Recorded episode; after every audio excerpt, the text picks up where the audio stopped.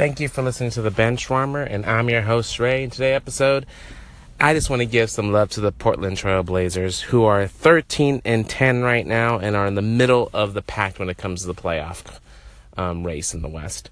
Um, right now, I believe they're they're tied. They're like tied between a bunch of teams right now for like fourth through like sixth and seventh spot. Um, and I think at the end of the season comes that tail end of the play, uh, playoff picture is going to be very interesting to watch those games. Um, I think th- those are solid. You know, I think those the the four through eighth spot are going to be interesting teams to watch, anyway, to say the least. But anyways, I just want to give some love to the Trailblazers. I see a lot of people out there on social media, Portland fans saying, "Where's the love for Portland? Why is nobody talking about Portland? Everybody's talking about." People are still talking about the Pelicans. The Pelicans are not even in the playoff race, but nobody's talking about Portland. So I want to give some love to Portland. Excuse me. Let's give them a little shout out. I was looking at their uh, team stats earlier today, and just want to highlight some things that really interest interest me or caught me off guard. I was surprised. Um, first of all, they're a number two team in the league with rebounds per game with 47.1.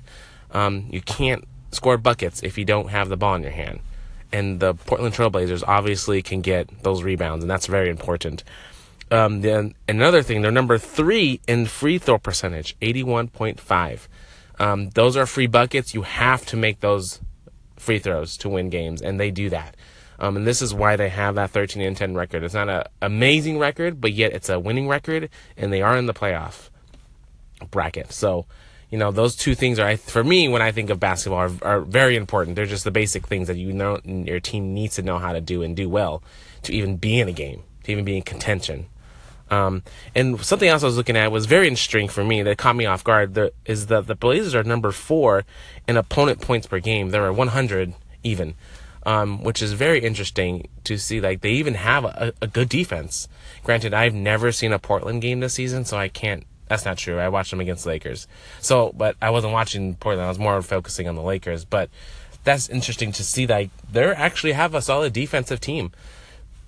You know, and then I was trying to think, why aren't I was trying to go through their roster. Like they have Damian Lillard, hard name for me to say for some reason, and CJ McCollum, who are two solid, great, great players. Uh, Damian is a great, I think, one of the top at least 20 in the league, and nobody's really talking about him so far this season. And I was trying to think why. You know, why haven't anybody been talking about them? And I was looking at their wins, and I was like, oh, this is why. They're 13. They're, first of all, they're they're the schedule they face has been super easy so far this season. And they another thing, they haven't faced any of the teams that are talked about in the league so much. They haven't faced the Rockets, the Spurs, Warrior, Celtics, or Cavs yet.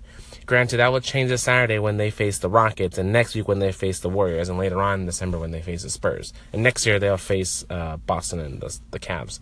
But um, that's interesting that they haven't faced any of those like elite or popular teams that they talk about besides the Lakers.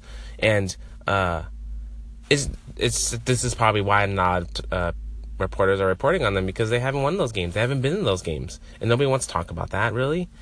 Um, so this is probably why you know they're just one of those teams that's going to be in the middle of the pack this season, and they won't talk about Portland till the end of the season when they're in the playoff race, trying to get a fourth or fifth seed, you know, and to get that home court advantage, and also. Um, I think for me, when I've seen Portland looking at their stats and stuff, and just like look at some highlights on YouTube of them this far uh, so far this season, I think they're going to be a scary team to be in, to face in the first round of the playoffs. They look like a team that will just give you a really hard time, make it a seven game series, and make you exhausted and p- make you play 48 minutes. And that's dangerous for uh, you know a team like the Warriors, even though if they do say they let's say hypothetically they face the Warriors in the first round or in the second round, that that team's going to make you work. You know, and they they look like a team that's going to make you get down and dirty and get to work and do your thing. Um, yeah, so I just want to give some love out to the Portland Trailblazer fans and the team. And uh, what do you guys think about the Trailblazers? Do you see them going far in the playoffs, or how do you see them going, or what are your thoughts? Uh, let me know. Uh, thank you guys for listening, and I'll talk to you guys later. Peace.